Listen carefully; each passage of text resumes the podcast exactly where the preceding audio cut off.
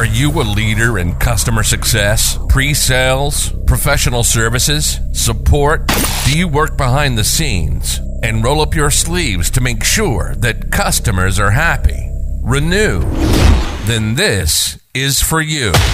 Welcome to the GSD Podcast. Welcome to the GSD Podcast. Getting it done. Services, success, and software. We'll talk with the pros that have been in the trenches, getting service teams off the ground, launching new types of groups to service customers, or running agencies that don't have a product attached to it. For the pros, by the pros.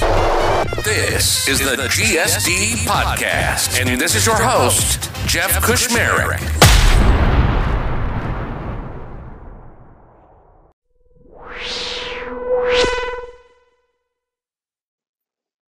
Hey there, it's Jeff uh, from Getting Services Done podcast. Got my next episode coming up here. And one of the great things about starting this uh, podcast is I've heard from a lot of people that I hadn't chatted with in a while. We've all been super busy with our families and our careers. And uh, Bill Whitebone, we were project managers together at uh, Endeca, I believe. I hadn't really talked or seen him since I think 2006 or seven. I, I feel like I bumped into him in the hallways of, of Vistaprint one time. But um, anyways, we we got together for lunch one time or coffee, and we just started, you know, shooting the shit and going over stuff. And suddenly I was like, crap, I really wish I had brought in a microphone and recorded some of this. Uh, so we got back together last week and we went over really just a lot of stuff. Bill's done some great things. He was eh, obviously in professional services, went to do some uh, actual physical product stuff at Vistaprint and some other places and is able to give that sort of product and professional services perspective. And now he's uh, consulting. He also led a, a large group of people over at Acquia uh, they used a lot of partners to do a delivery in their work, so he's got some good perspective on partners and using offshore components. And just all in all, a, a great recording with a with a great guy. So it was, it was, a blast to do. I hope you enjoy. I will try and get my show notes out there. I, the reason why this is a little later is that I had sent this over to somebody on Fiverr that I had found, and then uh, he couldn't complete it because he had, I guess, college exams. So I just wanted to get this out there, but uh, I'll get some show notes up on Medium soon. Uh, so uh, feel free to fire any questions in, and thanks a lot. All right, so we are recording. Uh, this is Jeff Kushmerek, and I'm here with the Bill Whitebone, which is one of the great things I found from when I started this podcast out is that I've gotten to chat with a lot of people that I hadn't talked to in a while. And Bill had reached out to me, and, and I swear to God, we hadn't talked to each other 2008. Exactly. Which is great. Um, and then we got together for a cup of coffee, and I was like, Jesus, why didn't I microphone. But but then I was like, well, we got into some stuff that we probably wouldn't want to get rid. of. Well, just nothing bad. It's just names and you know, like, hey, what's going on with this guy and stuff that's total inside baseball that that people probably don't want to hear and everything. Um, so, Bill, uh, I have lots of stuff to, to chat about. I'll try and keep it under the hour. Um, but why don't you tell me? So, first things, I would I forgot even what you did before we worked together at Endeca we were both project managers, and I feel like there was a point in time we were actually sitting next to each other. if yeah. that's a memory, it's hard because you know we moved offices and things like that. So yeah, no, I do remember that myself. Yeah, so before I got to Endeca, I was actually at Digitas. Uh, so right. yeah, so I was at Digitas for about four years, and uh, I really it's an interesting story actually how I ended up at Digitas. I was at the MathWorks, so I was doing oh, web development at MathWorks. My brother was at the MathWorks. I was there briefly, so it was it was it was the hot time, right? So that everybody was uh, was looking for that next opportunity. Yeah. So I was at the MathWorks for six months, and Digitas approached me and said, "Hey, how about we give you 50% more compensation uh, and you come over here and, uh, and do some project management, not just do uh, development. So, so, that's, that's good. Getting paid more money is a good thing. Or? it worked out well. Yeah, it was, it was definitely, definitely something that was of interest to me. Uh, you know what, now that you've said the Digitas thing, um, I now remember that because there was a point in time where people were like, we need real project managers. like exactly. I'm like, wow, we're getting some real legit people in here. Like, I'll, I'll just step over here for now. on. so, Yep, yep, absolutely. And, and what they said to me, I, I, at the time, I was purely developing, and I they said you can be fifty percent developer, fifty percent project manager. Yep. And from day one, I never did another line of code. Uh, Oh. Pure project management from day one, and, that, and that's what I did, uh, which I'm I'm happy about. I'm I'm glad. Yeah. Uh, the way things have progressed, and it was uh, it was a good start as far as project management for me. So that's that's where I was before. So working with big clients like uh, FedEx, uh, worked with Boeing, worked Oh with yeah. um, so some really interesting projects.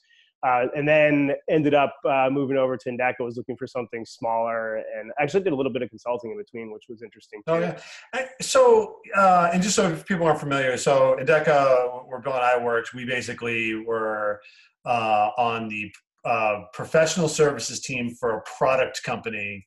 At the time, the product, um, no SaaS model, nobody even knew what that was. It was basically you're deploying a server somewhere and then building up a user interface on it.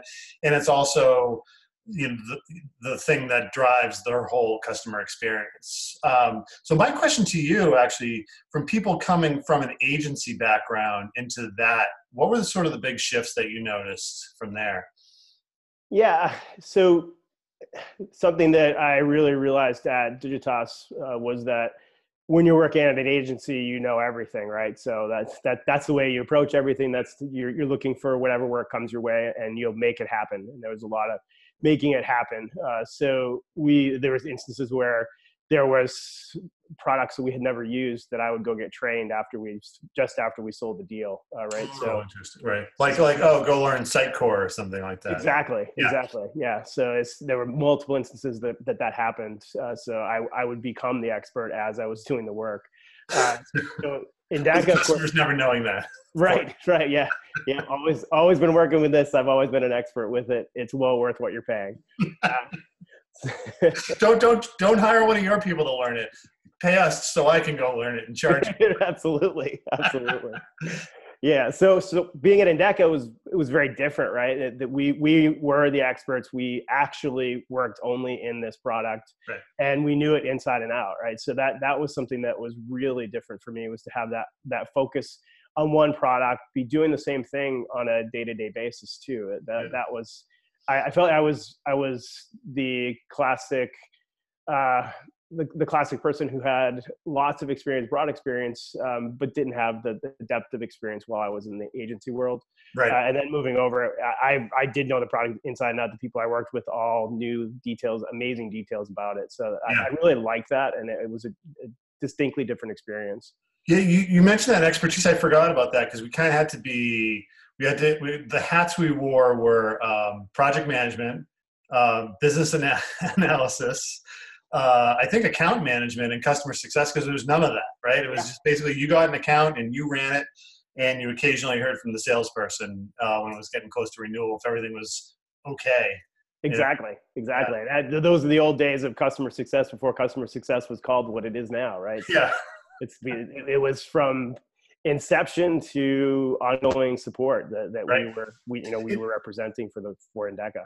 And you came on and if i remember uh, and i believe it was a credit card company but it was like you were sort of you were sort of program managing a whole bunch of things am i correct on that one like you had this really big customer that you kind of had uh, as well or i'm talking I- about american express i believe was that yours or I- American Express was mine at when I was at Digitas. I was working at American. oh right okay Yeah, yeah. So I didn't at Endeca. Uh, I I had a whole breadth of different uh, clients when I was in Endeca, which was was really interesting. You know, they they ran from very large to to very small. I remember one was a huge uh, huge timeshare company uh, or timeshare uh, rental company. Uh, that that was that was a really challenging one. Actually, the Yeah. most interesting one for me was AutoZone. Um, so oh yeah oh my god yeah that's right Yeah. forgot about that I'm a car guy, so AutoZone Yeah. was my dream. But I I ran into things uh, concerning vehicles that I had never uh, seen as challenges. The hierarchy of vehicles is one of the most challenging things in the world. I think oh my god! the number of vari- variations in vehicles was such a challenge for us to implement. Yeah, there we you know we we were a big pipeline back into the product because we are out there trying to implement it, and it's like, look, this is real world. These these are the categories that they have, and we have to make it work, right? Exactly, yeah. exactly. It's yeah. funny you said that, but for some bizarre reason, I was always getting put on these adult product product projects. I don't know why you never got those. But. I do remember that one.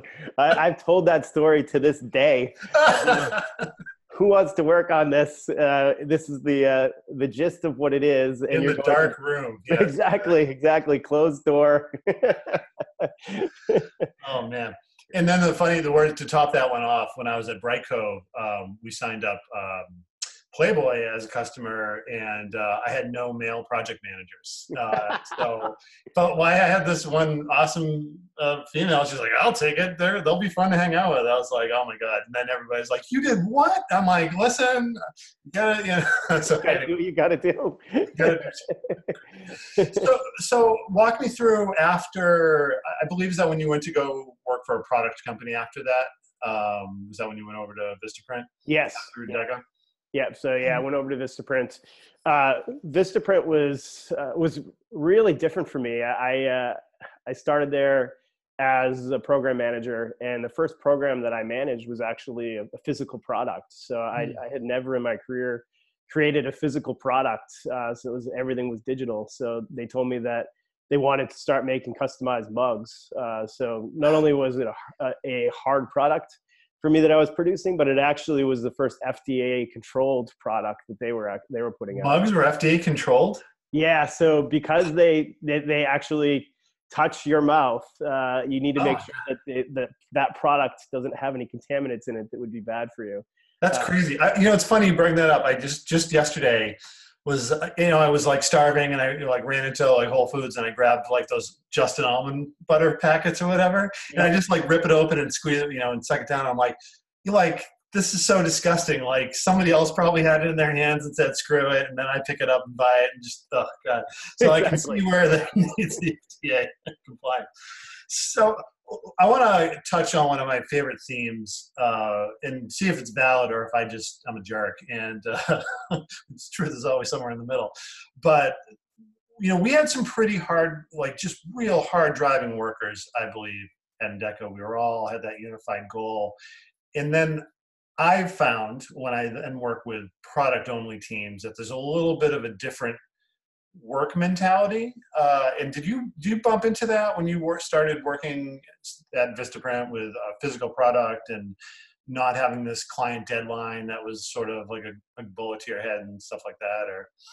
Yeah, it, it was different. So if I, the things that were similar is, and the key to any place that I've worked and wanted to work has been working with really smart and dedicated people. So that was something that was really appealing to me about the Vistaprint team as I got to know mm-hmm. them.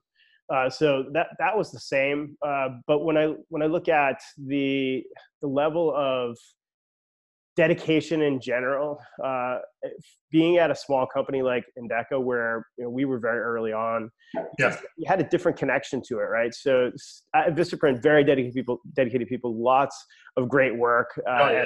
I, I, I, think I, think it's, a great company, but a different feel because of the scale of it when I joined. So mm-hmm. Endeca, I just felt like was it was different in that we all had that common goal of growing this as quickly as we possibly could. Whereas I felt like Vistaprint was in a place of excellence, right? So right. the point of wanting to create absolute excellence. Uh, and Endeca was more this when we were there, it was more scrappy, yeah. really get done, move things as quickly as we possibly can, and put out a, high, a very high quality product. Yep. Uh, so it is it different different mentality, different stage of, of company, and it took some it, it, took some getting used to for me. So uh, I, I it felt like it, you you touched on it. it felt like a different pace essentially. Yeah. And a lot of what had to happen uh, was me motivating myself more than the the just all around insanity yeah. motivating me. But yeah, like sometimes it, it's okay not to have like your world just on fire every day. like we need to get this out, and I've got three other projects, and they're all like, "Let's go, let's go, let's go." It's I'm now as a you're probably the fourth or fifth person I've talked about this with. I'm realizing that I'm perhaps the problem. nice. oh my god. Okay, I'll meditate on that one. So so that was great. So you were there for how long? Because I you I want to start getting into the really large scale stuff that we talked about because uh, I'm I'm over my skis where you sort of went in terms of experience with really big teams and things like that. So. want to Right. So I was I was at Vistaprint until 2011. So I was there for four yeah. years. Yeah. Uh, so yeah, and kind of like another interesting thing that just to, to, touch on is that I did that physical product, and then I ended up back in my realm uh, while I was there. In that I went to strategic partnerships. Uh, oh, right. That's right.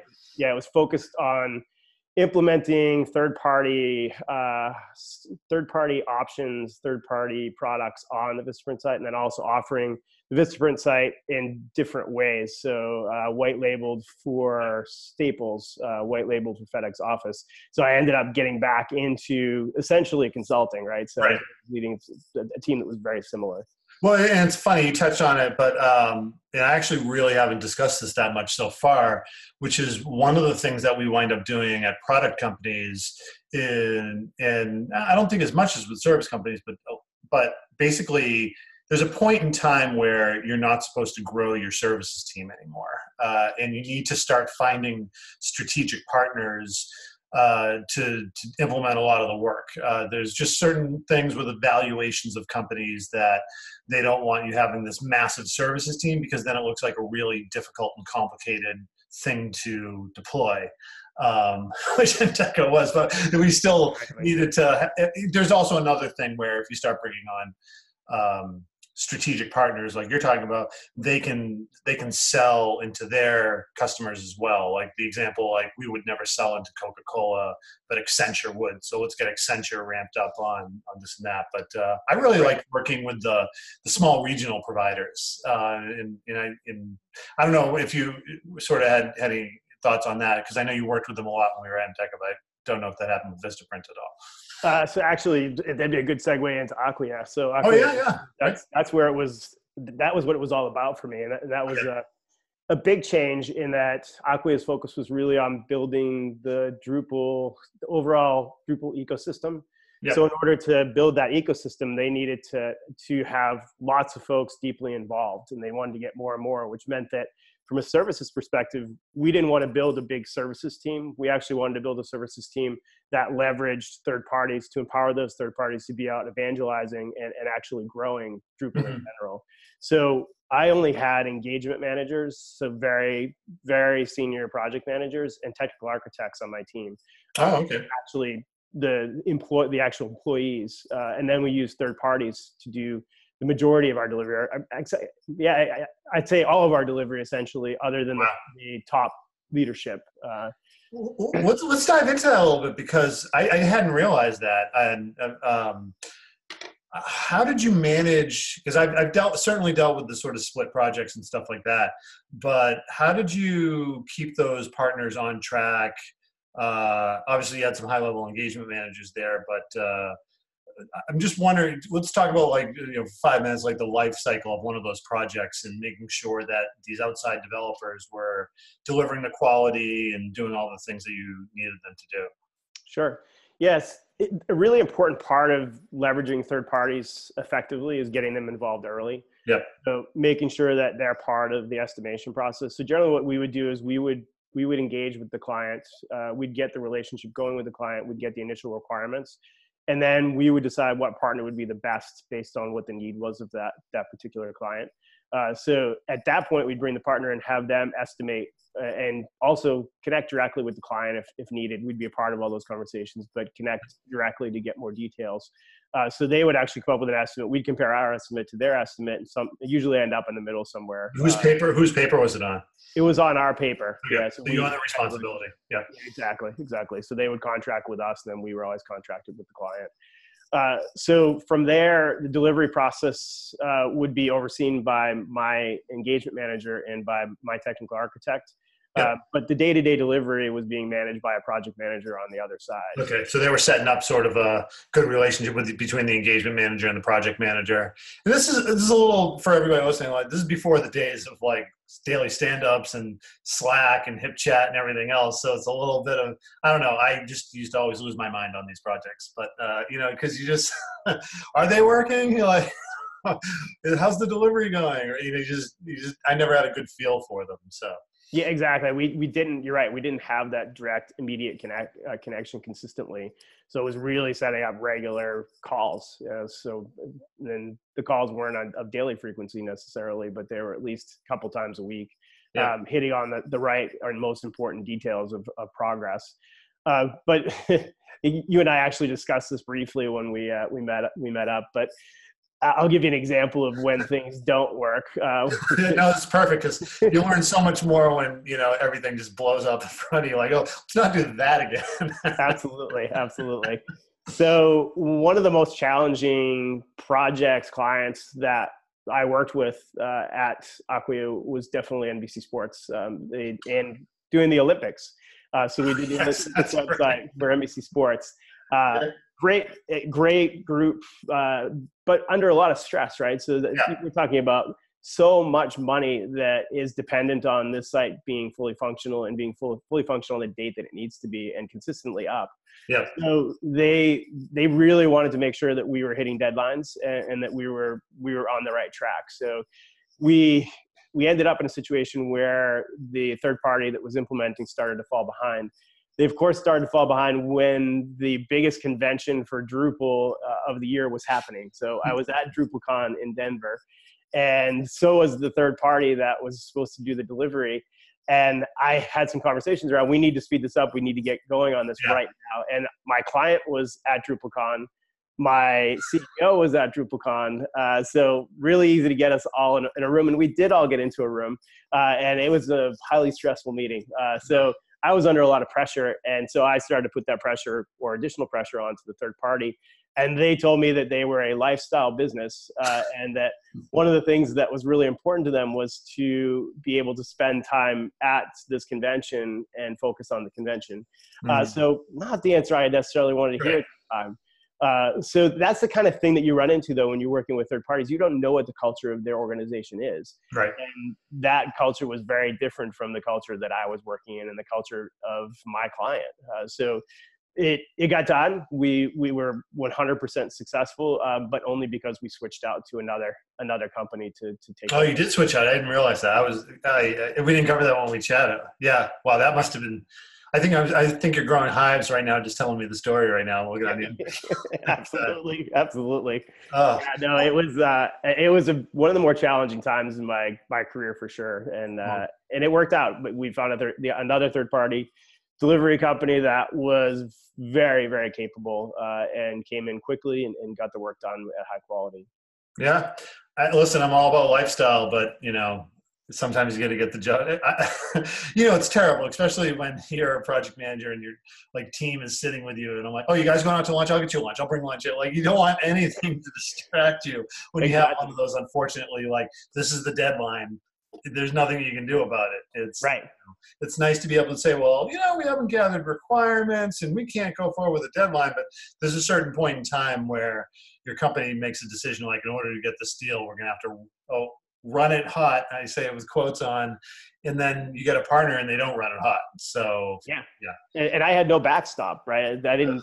I had no. I had my tech architects, right? But they didn't have capacity because they had so many projects they were managing simultaneously. Yeah. So really, I had no backstop, and that was that was one of the biggest challenges. That the only way to protect yourself was to bring another third party in and get them ramped quickly if, if one wasn't working out. So that happened didn't happen frequently, but it did happen several times, and and that's a that's a really tough position to be in because you're having to ramp a new team quickly. You're having to tell another team to take a hike, uh, and also tell them you're not going to pay them uh, for any any additional work, and maybe some of the work they've already done because it wasn't of high quality or, right. or wasn't delivered on time.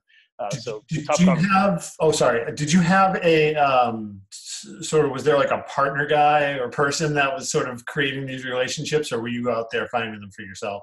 So the partner group started to grow as probably year two uh, when I was there. The partner group started to grow. So when I started, it was really project managers were, as we talked about earlier, they were like Endeca, They were responsible for everything, right? Yeah. Uh, and, and, really, I, and then it rolled up to me as far as the longer term relationships. Uh, but yeah, partners be, partnerships became very important at that point. Um, really focusing on going larger scale too. So instead of working just with these open source shops that was focused on starting to grow into to bigger consulting, right? And bigger consulting, yeah.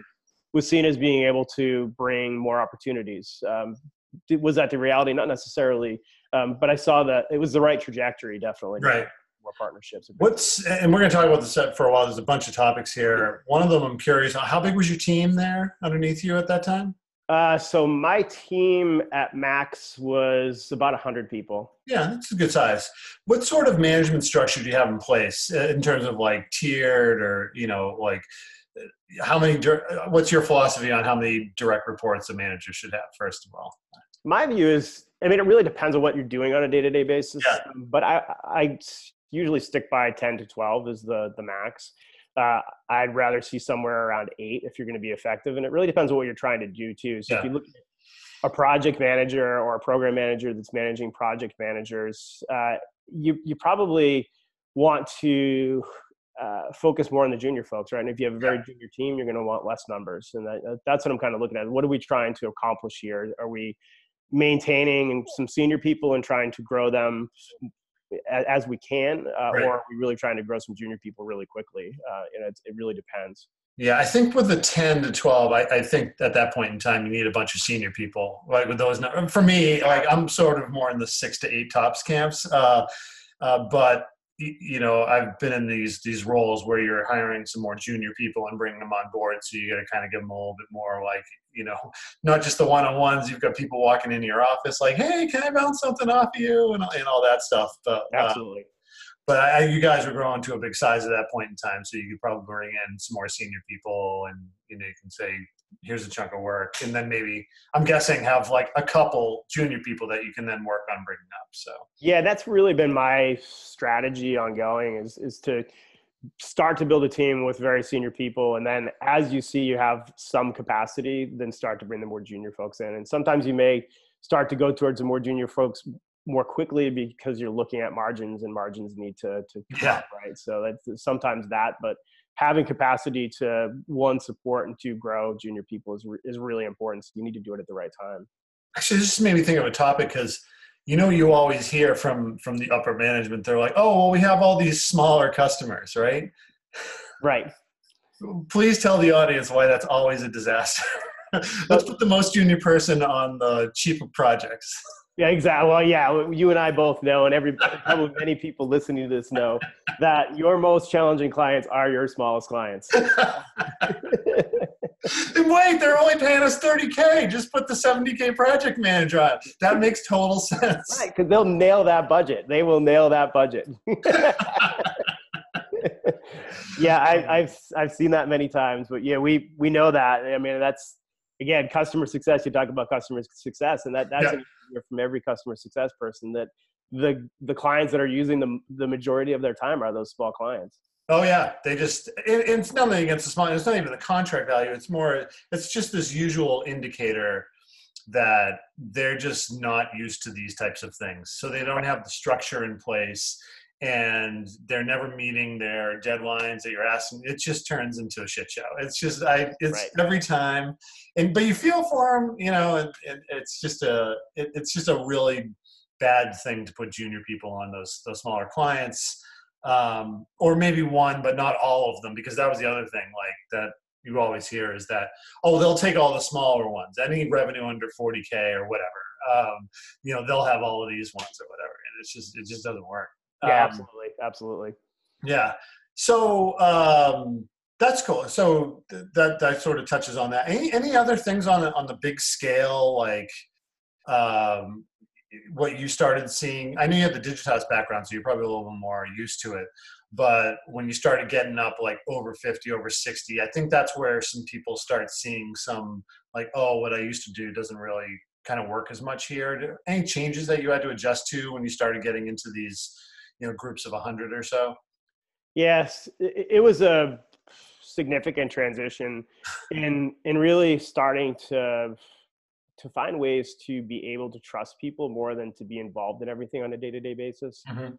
So, and that's hard, right? Especially in the services industry, there's so many moving parts that it's easier to to verify yourself than necessarily rely on others and you know keep yourself involved enough that you you're looking at those key things. Yeah. But yeah once you get up to that larger scale it, it is very hard to to keep yourself involved in, on a day-to-day or even a week-to-week basis on some things at, at least at the level that you would like to. Right you can't know every single status of every single project.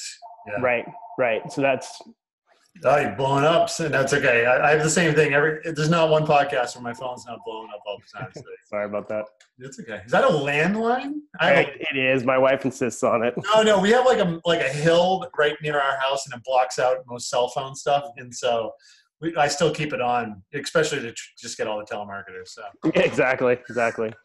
so yeah, sorry about that. Oh no, no, no worries. So. um and how about the hiring processes? One, one of those things that Mark and I worked on, you know, we like took a year off from project work was to like, we had those career paths and the hiring processes. And, you know, we had that thing where like, you're the culture person and, you know, so you just don't keep asking the same person for, you know, the same three questions every time or whatever like that. Did you wind up having any specialized hiring practices or things that you did to, to, you know, spur on hiring faster or better?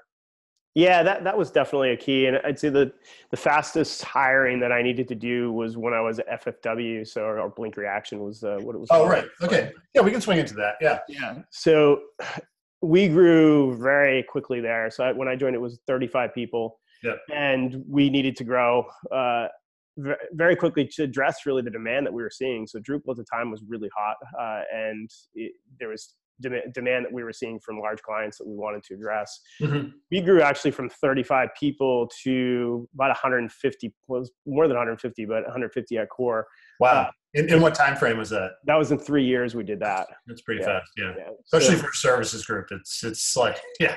Right. Yeah. yeah. So it, it was, it was really necessary for us to be very, really focused in our hiring and making sure that we weren't having the same people ask or different people asking the same questions multiple times and the time investment alone yeah. and getting that many people through the pipeline and hiring that many people is, is huge and we didn't want to be diminishing margin based on the fact that we weren't efficiently hiring yeah you're you're taking billable resources basically right? Oh, I hate to talk about it like it's a business, but right? yeah. you've got you've got an you've got base you've got percentages, and you're trying to drive hiring and decisions based on you know how much allocated work people can do and stuff.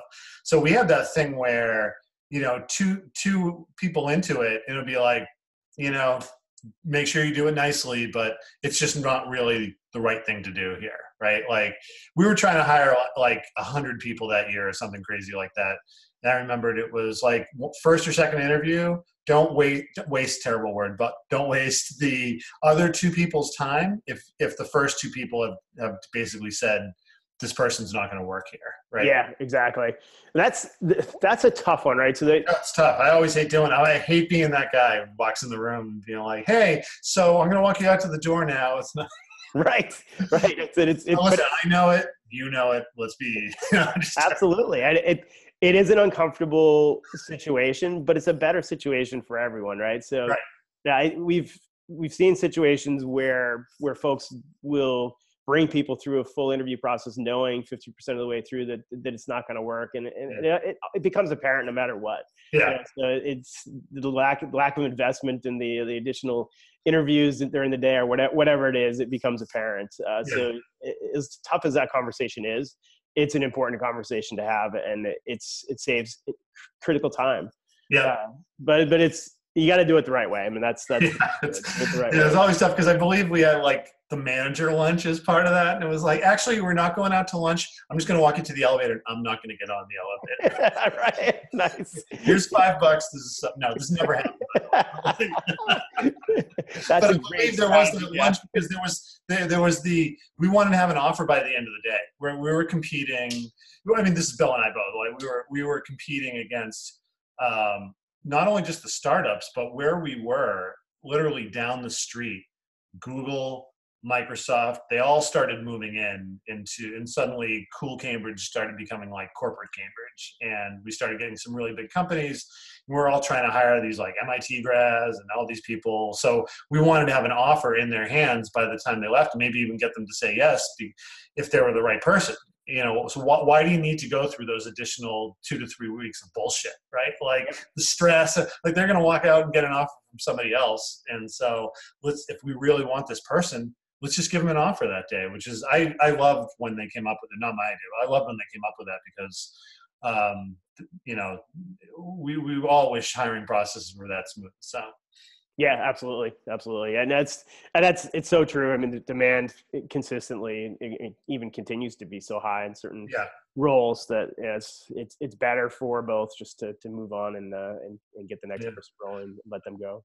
When when you were at blink reaction was that when you started using more offshore as well too Yes, yeah yeah. So the interesting um, yeah let's take a direct like left shift let's talk about because they're the same right it's like oh no now we need to be able to uh, tell the reasons why instead of me just you know suggesting them but uh, why Yeah. you sort of went down that route Yeah, and I can tell you, I'll, I'll tell you how the transition happened to just to Blink Reaction. So, uh, I while at Acquia, I reached a point where I, really wanted to go back to the traditional delivery that I was used to, right? Having my own team and, and being able to to manage that team uh, really effectively. So, having the backstop again, being able to see further ahead on whether projects were going to be successful, those were really key things for me. So, I ended up leaving Acquia and then really started looking to the Drupal community because I, I, I liked it. I, re- I really Yeah. do like the Drupal community. I really liked the, the partners we worked with. So I started talking to some partners actually, and I talked to my favorite partner, uh, Blink Reaction. And Blink Reaction, by the way, is the company that saved me on the Olympics too. Uh, so- oh no kidding oh that's Yeah. oh, i didn't realize that that's an awesome story yeah yeah, yeah. So I, I talked to them. I talked to a couple other partners. And- they could get it done right like Right.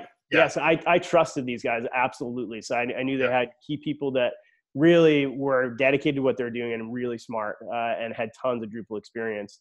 So it was the right time. It was the right place. Uh, so I ended up joining, and really our goal from when I joined was to to build a wildly successful company that we either were very happy to be a part of and wanted to continue with indefinitely, or to sell. Right. So Mhm.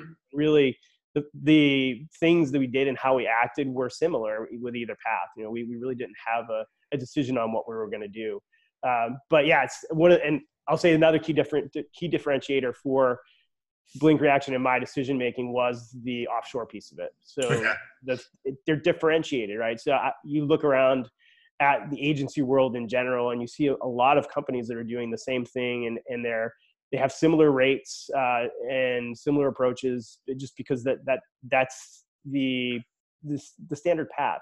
Mhm. Uh, but the offshore model gave us a lot of flexibility in, in what we could do, investments we could make, and and really looking at Eastern Europe. Eastern Europe has amazing technical capabilities. Uh, so uh, there was direct connection for Blink Reaction to uh, a group in Ukraine, and Oh, Ukraine. Okay, yeah. they were, they were full employees, uh, Yeah. but we had a manager that was focused there, and that, that's a key. Actually, I'll say to anyone thinking about doing offshore, make sure you have a representative offshore. One hundred percent. I actually was just talking to a, a prospect just the other day. Uh, we have an offshore component in Costa Rica. They're amazing, and uh, this company had been kind of trying to start their own office up, and but they were just kind of hiring developers. And it's like, no, you you need that person. You need that that presence. You know, that's just keeping it all together there. Yeah. Yeah, absolutely. That, that was key for us, really, to to make sure the team was happy, to make sure that we were hiring the right people, uh, and, and just really just to keep it moving. Uh, so we hired a lot of great people out of uh, out of Ukraine, uh, and it was a really really effective team. Yep. And we were able to scale it quickly, and a lot a lot of the scaling we did was just based off of friends of friends, right? So there was just such a Drupal community there Yep. that we were just finding people based off of somebody saying, "Hey, I, know some people," and, and then we did reach a point where we we really couldn't scale as much within our with within our, our network uh, in Mhm. Ukraine. We started to branch out a little bit further. Um, we we brought on some some folks in Serbia, uh, so we actually acqui-hired uh, a team. Oh yes. Uh, we had some folks in Bulgaria. Uh, so we, we started. Were you traveling over there? I, I picture you sitting in these like European cafes with little espressos and interviewing people. No, so I did get I did get over to Ukraine, but it's not that the picture you paint is not the picture actually. It was sitting not understanding a single word of what i was looking at or hearing. ah yes. The language is very difficult. And again good reason to have a representative in that country Yeah. uh, he he was able to bring me around and uh, and watch out for me I just watched too much Jason Bourne. I apologize for that. absolutely what was your ratio by then? Like 60% offshore, 70, 80? I'm just curious. yeah we, we varied I, it was between 60 and 70 percent generally Yeah. uh, if we started to to ramp up from there, we'd start to get a little bit concerned just about uh, Yeah. about margins and, and where we're at. So we were able to offer very attractive uh, rates based off of the offshore model, and, and we want we needed to maintain that differentiator. So we, we need to keep a close eye on it. was the project oversight, like the architects and the project management onshore, and then the development was offshore? It was, and I really see that as a key. Yeah. So communication with clients, the it's the same time zone when it comes to project management, technical architects is important. Technical architects, I did have some that were based offshore and, and were able to communicate communicate well um, based off the time and just English language. Yeah. Uh, and that was a part of hiring too, was making sure that the English skills were were good. Yeah, no, it's we, we deal with that now. It's there's a point in time where the, the customer is going to want the developers to jump on a call every once in a while. So Absolutely. Absolutely. Yeah. Yeah, and I, I did find for more junior developers, it was okay if their English wasn't quite as, their spoken English wasn't quite as good. Mhm. Um, many people, their written English is much better than their spoken English as they're learning the English language. Uh, Yeah. so It's- it's- you know what? That- That just, God, it's just like one of the lessons, important lessons I learned on this was very recently, where we were on a conference call and the customer was there and asked questions, and the developer was doing a very good job. You know, he's, he's you know, his, his spoken English was very well, um, but then you realize they're speaking slower, and then we went on pause uh, for a little bit but I think the customer had to drop and we are going to switch over to an internal meeting. And suddenly they all started speaking in Spanish very fast and, and fluent and going back and forth and everything. And it's like, that's right. There's that's that's a very hard thing to do, right? You're, you're talking about technical concepts. You're context switching in different languages. You're doing a translation in your head and everything. It's it's such a skill, and and then it's part of that hiring and onboarding process too. What position do you put them in? How much do they talk with people? Um, yeah, it's uh, you know I just assumed like oh he speaks English. Yeah let's just get him on the phone and do X Y and Z. And then suddenly the customer's like that was a little rocky. And you're like well you know it's not their first language and we're talking about really complex things here. They're just doing a you know it's like you know 10 five second delay for you know translating those in their heads so Right, absolutely, and it, it, it's a very uncomfortable situation for the individual that you put in that situation too, Yeah. right? So knowing that they're not able to communicate the level that they want to is just it's very uncomfortable, and, and I, I don't like putting people in those positions. One of the things that we did was we offered English English classes. Uh, so oh that's cool yeah, that was something that we we found really important and was pretty effective. Uh, you know, it becomes challenging in that you're moving at a million miles an hour and you're trying to offer classes and get people to have the time to do the classes. So it's we need to make sure that there was a balance. Um, but yeah. That's very smart. Do you mind talking about um, percentage of billable time uh, at a at a um, straight consulting company versus a product team? Like I'm trying to remember the percentages in my head, but uh, I remember that Endeca. I think we were try, trying for 70 to 75 percent, and I, Yeah. I, so I kept those when I was at Brightcove, and then we had. You know, any of that extra allocated time, you go to like, oh, there's a company meeting, and maybe you want to do some fun stuff and everything like that a little different when you don't have that product kind of slush fund of exactly exactly that's that is a key differentiator as you say between the between those types of companies. Yeah. My target was 80% plus uh, so and, and i was able to frequently get individual you know the individuals that were working above that Yeah. uh, and it, it is interesting and when you don't have a product that's associated with the with what you're doing there's not any of that training or any of that you need to be doing. We did have to train on the technology but a lot of the technology training was happening while folks were actually doing implementation. So we'd put a more junior developer in partnership with a more senior developer and, and, and have them develop co-developing basically on a yeah that's smart. yeah i know 100% on that so in your current situation now are you using some of the same people or teams that you used previously or have you had to go off and sort of create a new team Yeah, so I am still. Uh, it's funny. I, I am working in the partnership model, right? So, uh, and I am using one team that I, I used to use uh, when I was at both uh, FFW and Acquia. So Yeah. highly trusted team and their Indian-based team. Okay. Uh, so do great work. I trust them. Uh, and then I have, I also have a Ukrainian team, uh, which I've done some projects with and uh, been very successful. But it's a different team than the team I've worked with in the past. Are you just living life with on a different time zone right now? Are you like Sunday night it's nine o'clock getting on the phone and things, or Exactly, exactly. I, it does help that I do have a tech architect that's based in the U.S. yeah? Uh, but, but I still do end up on calls that are that are way off of the time I prefer to be on calls at. Yeah, nothing beats my old New Zealand calls. Those were amazing. So, uh, like, I can't even remember what. I think those were like seven o'clocks on Sundays, seven o'clock at night, basically. Yeah, exactly, exactly. Yeah, it does take some getting used to. Uh, the as far as the Indian time time zone, I've I've never actually tried to match that one uh, very much. Uh, if somebody had to, oh yeah, Oof. if somebody had to ask you, uh, if somebody was saying, "Hey, Bill, I'm trying to, I'm getting pitched on on starting up a, a dev team in India or uh, Eastern Europe," what would what sort of questions would you ask them back and to help make that decision?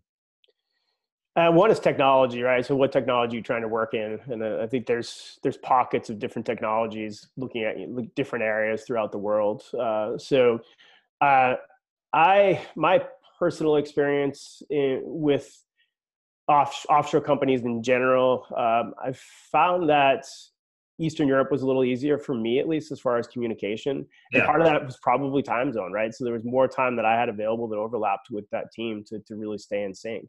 Mhm. Uh, so one of the questions I would ask is, what is your your time uh, time flexibility? You know, that your working hour flexibility. Yeah, So in, we had folks that actually worked U.S. time in Eastern Europe, and they did it very very happily because they they got to work later in the day. Uh, so early, earlier Yeah. in the day, they, they got to do whatever they wanted, and then they'd start later. So th- yeah. I go to those fancy Eastern European coffee shops with the little saucers and the cups, right? absolutely yes, I'm obsessed with those. I just as you envision it.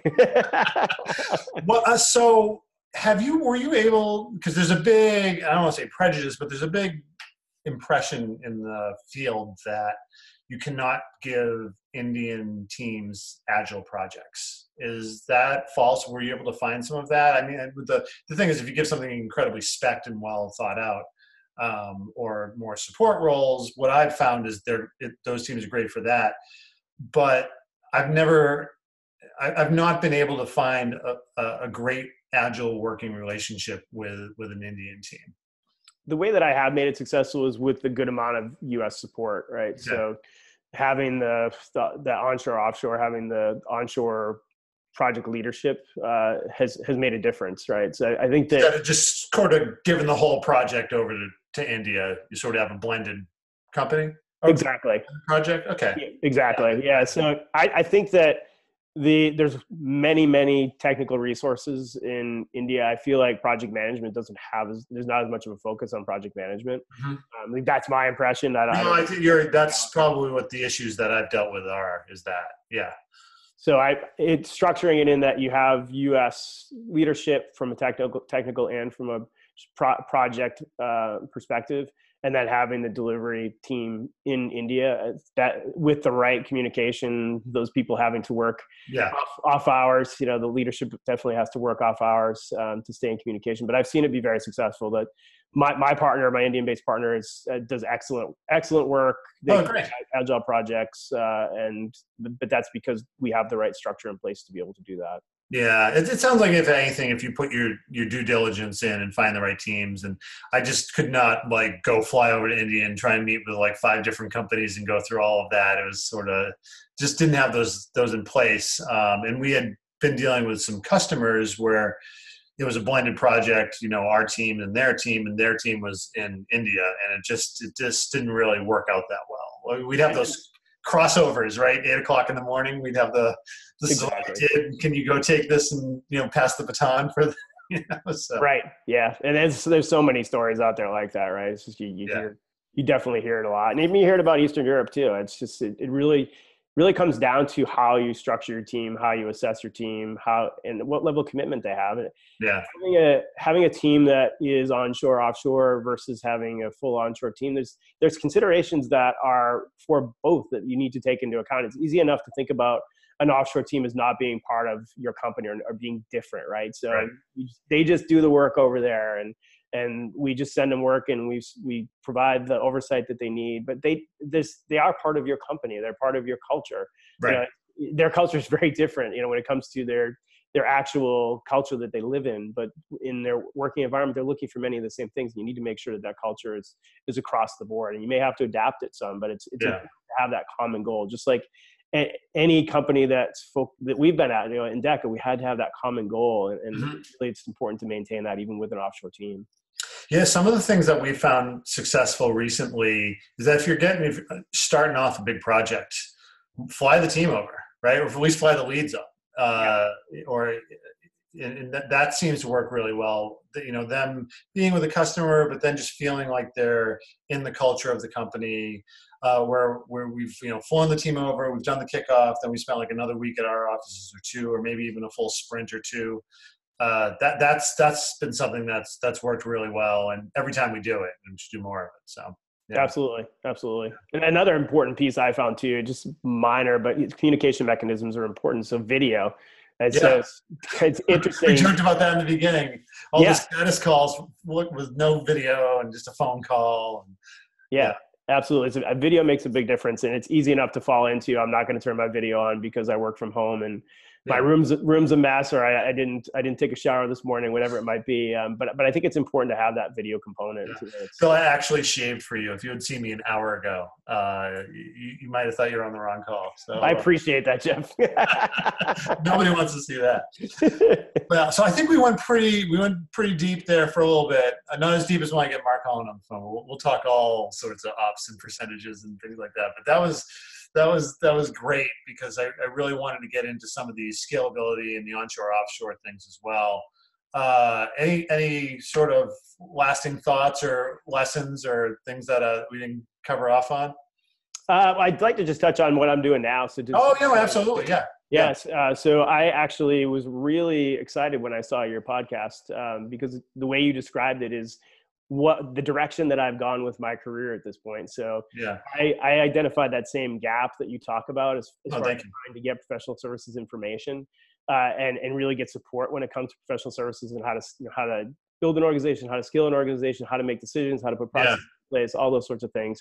So I made the decision to start my own company called Advanced Velocity, uh, which, which is really focused in that area. So there's there's three areas I focus in. One is professional services consulting, uh, and and also because they go hand in hand, customer success. And I. I have only briefly had the title of customer success, uh, but re- in reality, my career has been oh, based. Oh, I, I, I, we could tell. Oh my God, yeah. Oh, there's 100 percent like, oh, you don't know customer success. Oh yeah, you're right. I, I don't know anything about customer success because I don't have that title in my.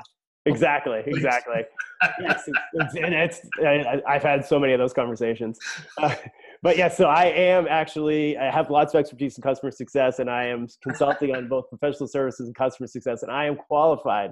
Uh, he is. He's actually he's very well qualified. It's it's just funny. I you know there needs to be some. I was just talking with Renee, and there needs to be cons- consolidation. I was looking through her LinkedIn. I was like, Renee, you've got like customer experience, customer success, customer. I don't know, like enrichment. It's just like what the industry needs to kind of settle in on what's what all of this sort of means. Exactly exactly. That's not or you, or it's just sort of like what's flying out there these days and what some chief talent officer wants to call something. So uh, yeah, absolutely, absolutely. So yeah, I'm really happy to be working in that that space. Yeah know, add to that just general technology consulting, uh, working with organizations just assess their their overall technology platform uh, and also the processes they're using there, and then using uh, the teams that I spoke about earlier to do uh, development too. So focus in what, what web development area. On the success, um, and I don't want to run too long, but I'm fascinated about some of this. On the on the success and professional services, who's your tar- Who's calling you up for these? Are because uh, you know I've you get contacted by people who are like, I'm a startup founder. I know nothing about this, but I know that I need it.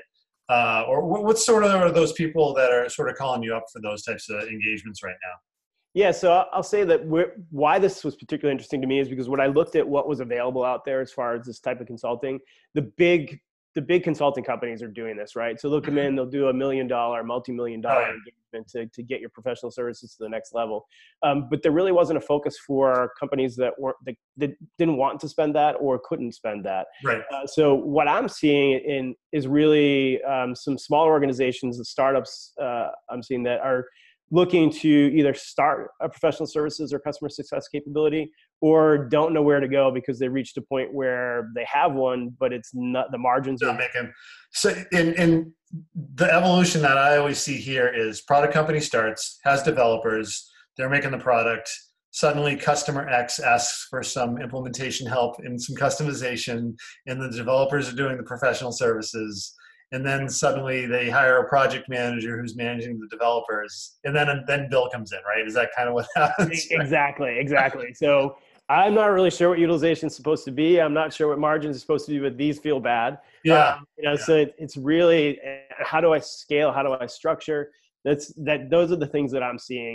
And- the, the other place that I'm seeing it is with private equity. So private equity that Ah. buys up a bunch of different companies, and they, they've got high value but bad operation stuff like they've got a very good product out there but they just need some help on the operational side so they they get brought in to kind of uh, take it clean it up make it more valuable by just running things with with a fat with a better operating system basically exactly exactly. So I'm helping out both on the the side of before they actually acquire, so due diligence, and then I'm Yeah. also helping with hey, how do we actually make this a better certain you know, how do we make this better i mean private equity they're there for a short run Yeah. to, to make the company look better to make some money and then sell it for whatever x uh, so my services really help them in understanding first off what does this services organization look like and then second how do i bring it to the next level or 10 levels from here this is great. You know, when I was kicking this around, and I, admit it took me a few extra months because I was trying to figure out what to do, and I also have a full time job. But I, I was, I, I'm glad. I'm now I'm going to say go to Bill, but I was originally going to be like, okay, let's put some like a resource center together on a website, and it's sort of like. Don't send an email with the quote. Use a proposal document. Like, Right. like are you doing stuff like that as well too? Like, Uh, like, let's walk through like how the sausage is made on a deal, and you're like, you're kidding me. Like, I can't believe you have business right now. But everybody goes through it. But you your know, SOW is in a PowerPoint deck. Oh. once in a while, I will say, once in a while, when you've got a, I have done that recently, but it's a very complicated thing. Oh no, it's not the SOW, right? Or but like the proposal Yeah. is a PowerPoint deck because it's sort of like let's let's deal with, and that's the other thing. Some people just write statements of works and a legal document's like, no, let's. this is like true inside baseball stuff, but like, no, never do that because you don't want to start getting the lawyers involved every time you're trying to agree on scope. Use a proposal document, put the logo of the company you're pitching to on the cover, like the name of the project, talk about what you're doing, talk about what, how you've done this before, make it successful, and then you know use whatever things you need to do to get everything agreed and signed off upon. Then you put it in a statement of work. Yep, absolutely, absolutely. And a master services agreement actually is of value and important.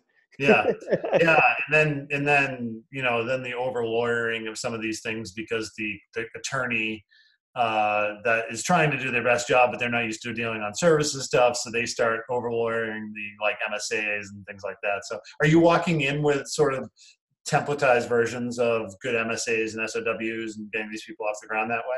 Yeah, it's one of the biggest things that Oh, awesome. earlier stage companies that I, I'm bringing lots of assets to the table right off the bat. So Yeah. tho- those are, I'm finding a huge value. So you know, simple things like kick a kickoff deck. Yeah. Uh, you referred to proposal, right? So Yeah. what what what does a good version of this look like? So these Yeah. things are just Oh, really really valuable. Oh, hey, go fly to your customer that agreed to pay you some money to do a project. like, right, right. kick it off, right? Absolutely. Yeah, yeah. These little things people just don't even think about that Yeah. make such a difference. Yeah, and, and I'm being trying to be funny a little bit, but people just don't know until they they do it, right? Like I didn't know these things the first time. Like, and we did a lot of status kickoff calls at Endeca where it was just a, call, a very bad long call um, for a little bit, and then it's like, oh, this deck is uh, 150 slides. We should probably do that in person now. Right. Yeah, absolutely. Yeah. Uh, it's, it's funny for me now and i'm helping companies to pick vendors right and Yeah. provide services and i just watch some of the behaviors that they they exhibit i'm like that's not the right way to do that Yeah. it frustrates me even more right because i i know and, and i've been on that side of the table so that's Yeah. gonna interesting thing for me. Yeah, the, the toughest thing for me in that regard, and uh, the last part in the sales thing is uh, when I'm getting pressure from the uh, staffing team, and I have to use that as an argument back to the the customer slash prospect. I hate even using the term prospect, but hopefully potential customer. But it, it, because I can see somebody like you going, oh, here they're trying to do the threat tactics, but I'm like, I literally am in a staffing meeting, and they don't know whether to hold these people for the next two weeks or to put them on this other project, and, and right just like laughing your ass off, like, oh, here's the time when the resources shortages are threatening. yeah, I've been in that mindset, and I can tell when people are doing it for sure. It's uh, you know, it's, it's you just sit there. How do you how do you motivate? How do you motivate? And you yeah. see them doing it with the same tactics you've used. Maybe true or may not. I'm not sure, but I'll believe it. Oh man, you're, just trying to help them out. But um, hey, so this was great. I, I I was gonna get into like some fun stuff, but like we all already went to an hour, and uh, I know your phone's probably blowing up, and don't want people to fall off here. But what's one thing, non-work thing that is uh, is keeping you going right now that you love doing? Like, oh, let's put the laptops down and do X. Yeah, so the thing that I make time for now, well, first off, be my kids, but oh, obviously, my well, wife. Beyond beyond that, uh, I, I love track driving, so I, I uh, take my car to the track and. Uh, I did not know that. Did you ever do that with Alex back in the day? No, I hadn't started doing it then. I just started doing it a few years ago, and uh, oh wow, it's, it's an absolute blast. I I need situations where I'm not thinking about work. Yeah, and it, when you're sitting in a car going as fast as you can around a track, you cannot think about anything but yeah, that. That's amazing. And I'd say the same thing with the guitar. Like I come home, I turn the metronome on, I'm trying to learn something, and because there's no way you can think about work, it's the same concept. It's just you need something. So even when you're watching TV, like people are like, "Hey, do you watch like?" You know this and i'm like no it just reminds me of work like not that there's anything particularly wrong with it i'm like i just need a break to detach from it and stuff like right that. right i mean i find it funny i do highly stressful things to find uh, find find relaxation from work. Um, but I guess that's my personality. Yeah, like skydiving, right? Like some people do that. I'm like, oh my god. But uh, oh, that's great.